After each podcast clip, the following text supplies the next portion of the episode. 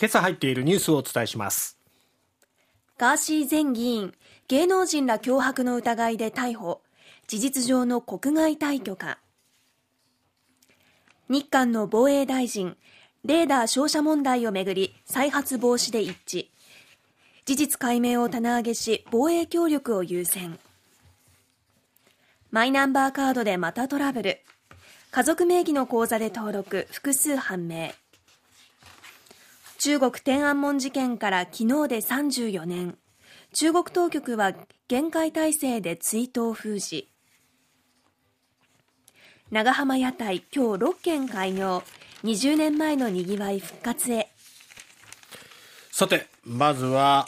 帰国そしてそのまま逮捕ということになりました。前参議院議員のガーシー、本名東谷義和容疑者が昨日滞在先の UAE のドバイから帰国し著名人らに対する常習的脅迫などの容疑で警視庁に逮捕されました東谷容疑者は去年2月から8月 YouTube で俳優の綾野剛さんら3人を脅したほかこのうち1人の事業活動を妨害し撤退するよう強要した疑いが持たれています。警視庁は東谷容疑者の認否を明らかにしていません、えー、滞在先だった UAE にまずといたわけですけれども、えー、その帰国ができるのか進むのか、この辺りも注目されていたわけなんですけれども、日本の警察当局は、逮捕状を取得した後も関係先の家宅捜索ですとか、国際手配などの捜査の手を矢継ぎ早に繰り出していって、逮捕に向けたまあ包囲網をどんどんどんどんこう狭めていったわけですね。そんな中、5月には捜査員を派遣して UAE 当局にも協力を依頼と。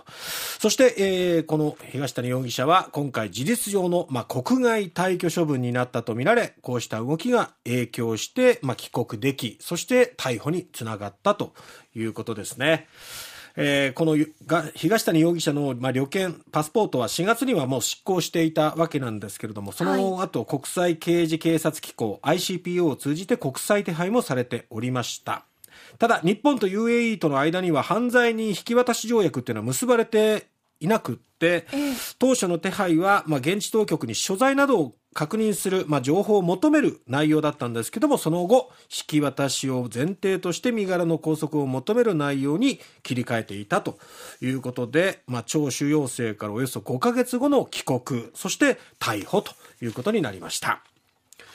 さて、続いて、浜田防衛大臣は、昨日韓国のイ・ジョンソプ国防大臣とシンガポールでおよそ40分間会談しました、懸案となっている韓国海軍による海上自衛隊機への火器管制レーダー照射問題について再発防止策を含めた協議を加速させることで一致しました。日韓防衛大臣会談というのは2019年11月以来およそ3年半ぶりとなりました。浜田大臣は防衛省が韓国駆逐艦からの照射は明らかなどとした最終見解に基づき日本側の立場を説明しました。そして浜田大臣は会談後引き続き韓国側と緊密に意思疎通を図っていくと記者団に語りました。そして韓国側は照射の事実を認めていません。えイ国防省は会談後記者団に再発防止対策づくりに重点を置き実務協議から初めて解決していくことにしたと述べまして、まあ、事実関係の主張はお互い変えないまま妥協点を探る思惑があるというふうに見られております、えー、それよりもまずは日韓の、まあ、防衛においても連携を深めていこうという動きが加速したという形ですね。はいさて、マイナンバーをめぐってまたトラブルです。河野デジタル大臣は昨日の民放のテレビ番組でマイナンバーを公的給付金の受け取り口座に紐付ける際、本人ではなく家族名義の口座を登録したケースが複数あったと明らかにしました。はい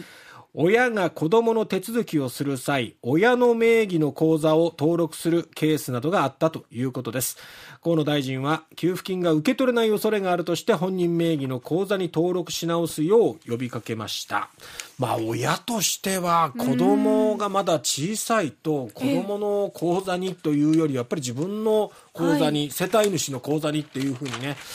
まあ、思って登録してしまうケースはあると思うんですけれども、ただですね、まあ、カード取得者専用サイト、マイナポータルを経由した手続きでは、こういうことは起きないということで、かなり特殊な手順ではないかと、まあ、河野氏は説明しているということです。はい、ただ、すでにあの線状降水帯が発生して太平太平洋側などでかなりの被害が出ていますけど、こういった、えー、被害があった後に自治体から何か給付金が支給される場合にも、えー、やはりこういうケースがあると、即座にこの給付金が受け取れない恐れもあるということで、早めに確認、そして登録をし直すようにということですね。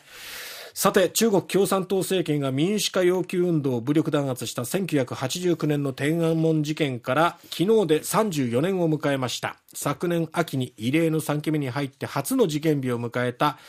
習近平政権は厳戒態勢を敷き追悼や反政府抗議につながる動きを封じ込めたということで、まあ、中国そして香港などでも厳戒態勢を敷いてもう少しでもこう自分たちの政権に対するこう反乱分子はもう逃さないっていうようなね、姿勢を貫いたという形になりました。天安門事件から昨日で34年です。